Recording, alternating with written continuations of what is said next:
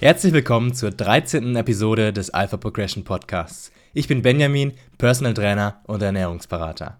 Eine Sache vorweg, diese Woche haben wir Nummer 3 von 5 Beispieltrainingsplänen in unserer Facebook-Gruppe veröffentlicht. Den Link dazu findet ihr in den Show Notes. In der letzten Episode ging es darum, wie viel Kalorien ihr am besten zuführen solltet.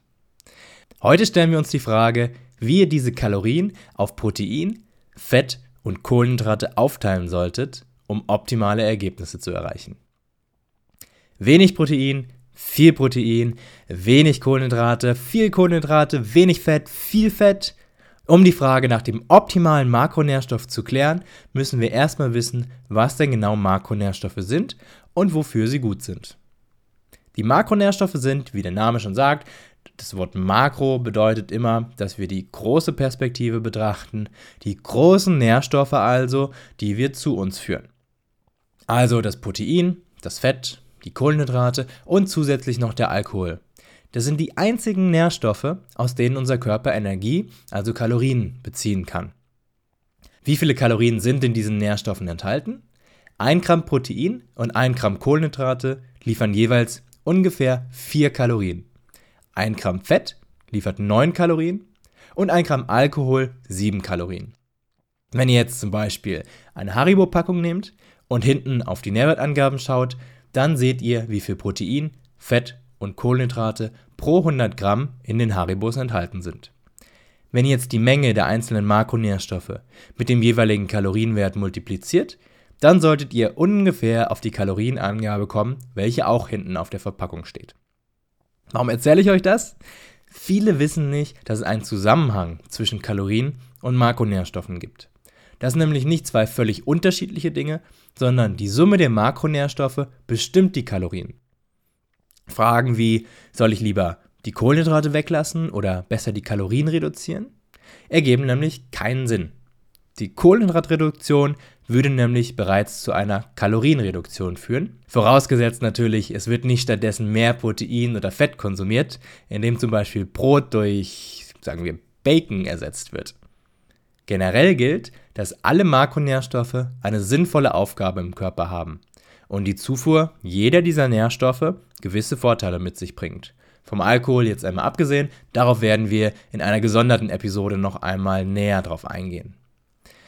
Es wäre also super, wenn ihr einfach so viel wie möglich von jedem dieser Makronährstoffe zuführen könntet, um möglichst alle Vorteile mitzunehmen. Das Problem ist dann aber, dass ihr viel zu viele Kalorien essen würdet.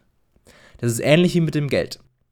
Ihr könnt euch nur so viele schöne Dinge kaufen, wie euer Budget erlaubt. Also jetzt mal davon abgesehen, dass ihr natürlich auch einen Kredit aufnehmen könntet.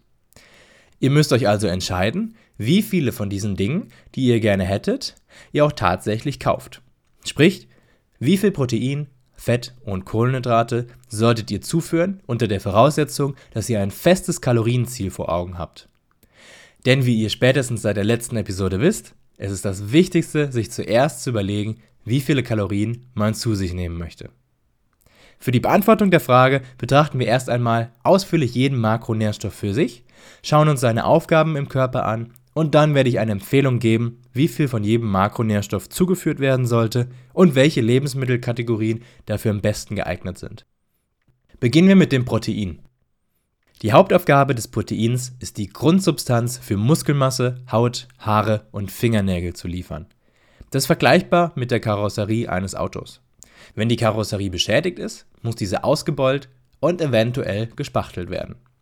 Im übertragenen Sinne bedeutet das, dass ihr zum Beispiel der durch das Krafttraining beschädigten Muskulatur Protein zur Verfügung stellt, damit sich diese regenerieren und dann hoffentlich wachsen kann. Für diejenigen, die also daran interessiert sind, Muskeln aufzubauen oder möglichst gut zu erhalten, ist eine angemessene Proteinzufuhr enorm wichtig. Und was ich immer vielen Frauen erzähle, die Angst davor haben, zu muskulös auszusehen, selbst wenn du nicht an Muskelaufbau oder Erhalt interessiert bist, willst du doch sicherlich schöne Fingernägel, Haare und ein gutes Hautbild haben, oder? Damit kriegt man dann wirklich fast jeden motiviert, ausreichend Protein zuzuführen. Ein weiterer Vorteil ist, dass Protein pro Kalorie sehr gut sättigt. 100 Gramm Protein machen mehr satt als zum Beispiel 100 Gramm Kohlenhydrate. Aber natürlich kommt es auch darauf an, welche Proteinquellen man betrachtet. Ein flüssiger Eiweißshake wird zum Beispiel weniger satt machen als ein mageres Stück Fleisch mit der gleichen Kalorienmenge. Für die meisten Menschen ist dieser stark sättigende Effekt des Proteins ein großer Mehrwert, da die Gefahr des Überessens durch mehr Protein und weniger Fett bzw. Kohlenhydrate ein wenig reduziert wird. Für all diejenigen allerdings, die zunehmen wollen und Probleme damit haben, ausreichend Kalorien reinzubekommen, ist das natürlich nicht so gut. Okay, ihr wisst jetzt, dass es wichtig ist, auf eine angemessene Proteinzufuhr zu achten. Was ist jetzt aber genau eine angemessene Proteinzufuhr? Also wie viel Protein solltet ihr täglich zu euch führen? Die Deutsche Gesellschaft für Ernährung empfiehlt 0,8 Gramm Protein pro Kilogramm Körpergewicht, falls ihr normalgewichtig seid. Wenn ihr über- oder untergewichtig seid, dann solltet ihr die 0,8 Gramm pro Kilogramm Körpergewicht auf das Normalgewicht für euer Alter, euer Geschlecht und eure Größe beziehen. Dieser Wert ist allerdings ziemlich niedrig im Vergleich zu dem, was viele neue Studien empfehlen. Diese zeigen nämlich, dass für eine optimale Gesundheit, also noch nicht einmal für optimalen Muskelaufbau, sondern nur für das optimale Funktionieren des Körpers, mehr als 1 Gramm Protein pro Kilogramm Körpergewicht benötigt wird. Ihr könnt übrigens die Links zu allen Studien, welche ich in dieser Episode erwähne, in den Show Notes finden. Da die meisten von euch vermutlich aber nicht nur gesund sein wollen, sondern auch möglichst viel Muskelmasse aufbauen und oder erhalten wollen, habe ich für euch nochmal ausführlich recherchiert, wie die aktuelle Studienlage zur Höhe der täglichen Proteinzufuhr für optimalen Muskelaufbau bzw. Muskelerhalt während einer Fettverlustphase ausschaut. Das Ergebnis ist, ca. 1,8 bis 2,7 Gramm Protein pro Kilogramm Körpergewicht sollten pro Tag angepeilt werden. Je muskulöser ihr seid, desto höher sollte die Proteinzufuhr ausfallen, weil die Muskeln dann prozentual mehr vom gesamten Körpergewicht ausmachen. Wenn ihr in einer Fettverlustphase seid und das Erhalten von Muskelmasse kritisch ist, dann solltet ihr ebenfalls mehr Protein zuführen, also die obere Grenze anpeilen. Es ist übrigens nicht gesundheitsschädlich, so viel Protein zuzuführen, vorausgesetzt, ihr habt gesunde Nieren. Und deswegen empfehle ich nicht nur Muskelinteressierten diese 1,8 bis 2,7 Gramm Protein pro Kilogramm Körpergewicht, sondern auch denen, die in Anführungszeichen nur gesund sein wollen. Es scheint nämlich keine Nachteile und nur Vorteile von einer so hohen Proteinzufuhr zu geben. Zu viel Protein, also mehr als diese 2,7 Gramm pro Kilogramm Körpergewicht pro Tag, das ist schon wirklich viel, solltet ihr natürlich auch nicht zuführen. Das würde dazu führen, dass ihr in eurem Kalorienbudget quasi weniger Platz habt für Kohlenhydrate und Fette und dann die Vorteile dieser beiden Makronährstoffe nicht ausreichend nutzen könntet. Welche Lebensmittel solltet ihr jetzt essen, um euer tägliches Proteinziel zu erfüllen? Am besten konzentriert ihr euch hauptsächlich auf Proteinquellen mit einer hohen biologischen Wertigkeit. Die biologische Wertigkeit drückt aus, mit welcher Effizienz das Nahrungsprotein in körpereigenes Protein umgesetzt werden kann. Wenn die Wertigkeit hoch ist, dann bedeutet das, dass viel von diesem Protein in körpereigenes Protein umgesetzt wird und nur wenig für andere Körperprozesse verwendet wird, wofür Kohlenhydrate und Fette nämlich besser verwendet werden könnten. Das sind größtenteils tierische Proteinquellen, wie zum Beispiel Fleisch, Fisch, Eier, Milchprodukte oder Whey, also das Proteinpulver. Aber natürlich könnt ihr auch als Veganer eine hohe biologische Wertigkeit erreichen, indem ihr entweder auf Proteinquellen wie zum Beispiel Quinoa oder Soja zurückgreift oder unterschiedliche Proteinquellen miteinander kombiniert.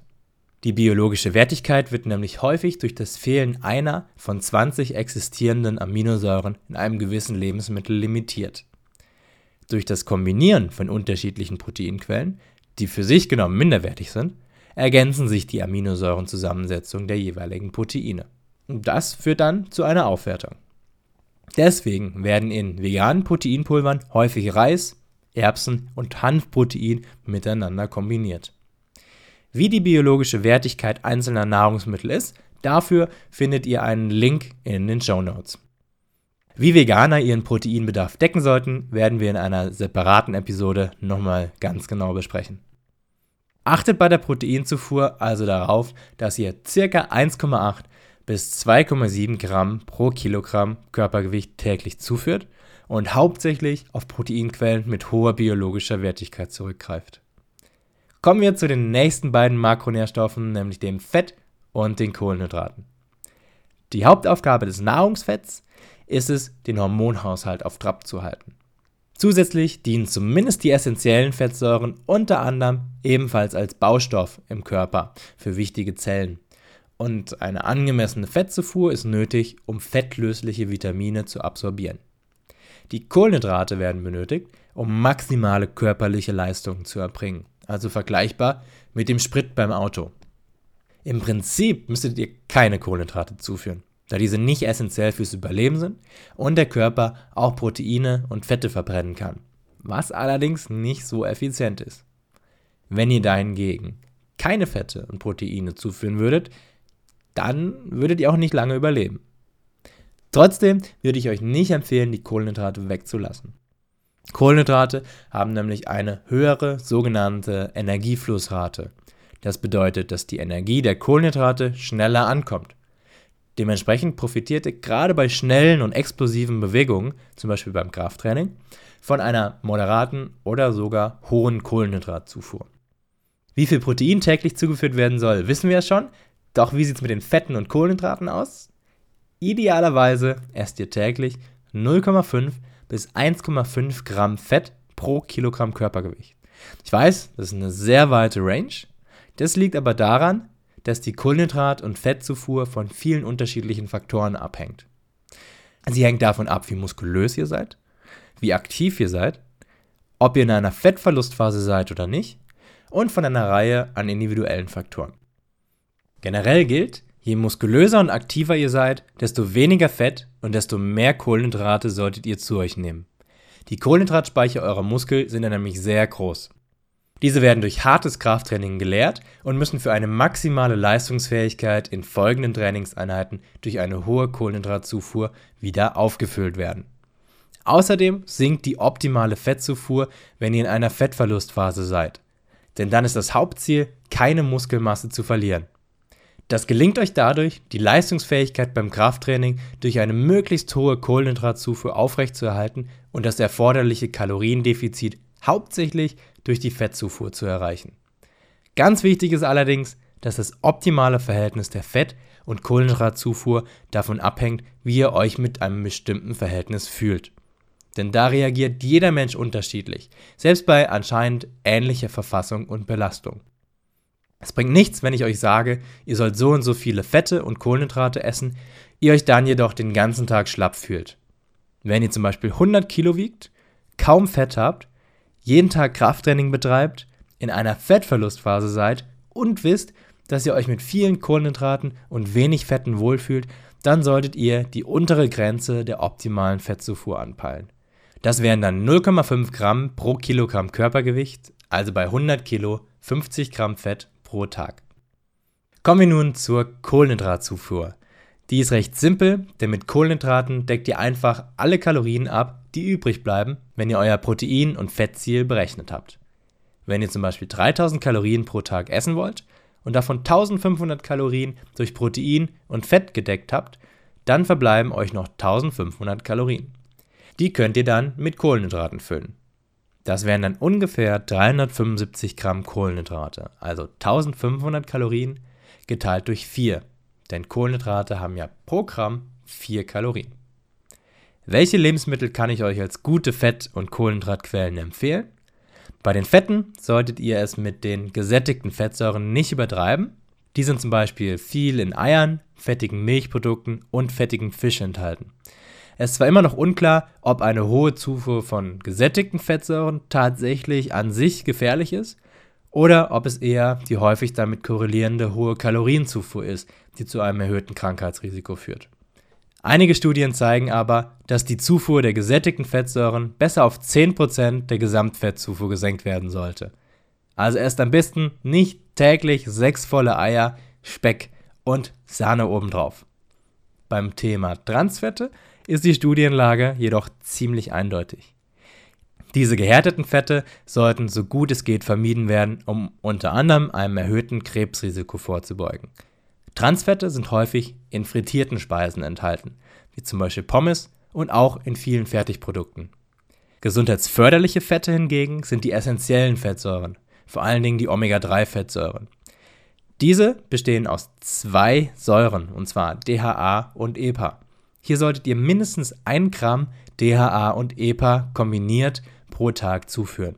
Idealerweise sogar 2 bis 3 Gramm. Die Mindestvorgabe von 1 Gramm pro Tag erreicht ihr, wenn ihr dreimal in der Woche eine Portion fettigen Fisch esst. Wenn ihr keinen Fisch mögt oder während einer Fettverlustphase nicht so viel Kalorien für Fisch, in Anführungszeichen, opfern wollt, dann kann ich euch Algen- oder Fischölpräparate empfehlen. Der Rest der Fettzufuhr sollte aus einfach ungesättigten Fettsäuren bestehen.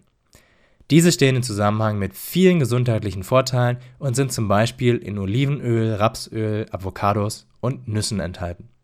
Schaut also, dass ihr entweder dreimal in der Woche fettigen Fisch esst oder die Omega-3-Fettsäuren supplementiert.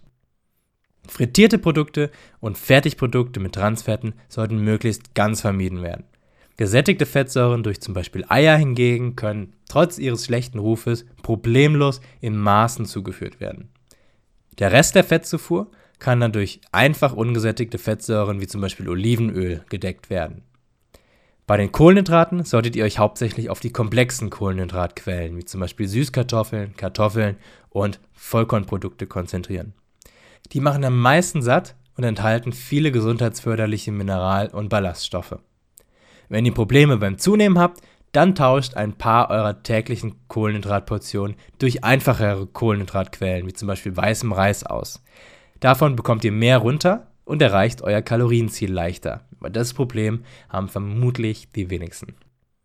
Macht euch übrigens keinen zu großen Kopf, wenn ihr euer tägliches Ziel für die Fett- und Kohlenhydratzufuhr nicht jeden Tag erreicht.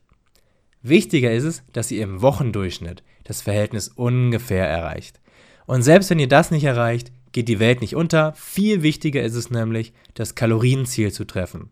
Auch gerne im Wochendurchschnitt. Und täglich euer Proteinziel von ca. 1,8 bis 2,7 Gramm pro Tag zu erreichen. Ich mache es derzeit zum Beispiel so, dass ich vier Mahlzeiten pro Tag esse und zusätzlich zwei Proteinshakes trinke. Ich achte darauf, dass jede meiner vier Mahlzeiten eine magere Proteinquelle beinhaltet, zum Beispiel mageres Rind, Pute, Hähnchen, Eiklar, Magerquark oder Whey, also Proteinpulver, eine sehr kleine Portion Fette, zum Beispiel eine kleine Handvoll Nüsse oder ein halber bis ein Esslöffel Olivenöl. Und der Rest des Tellers wird mit Kohlenhydraten befüllt, zum Beispiel Reis, Süßkartoffeln, Nudeln, Kartoffeln oder Brot.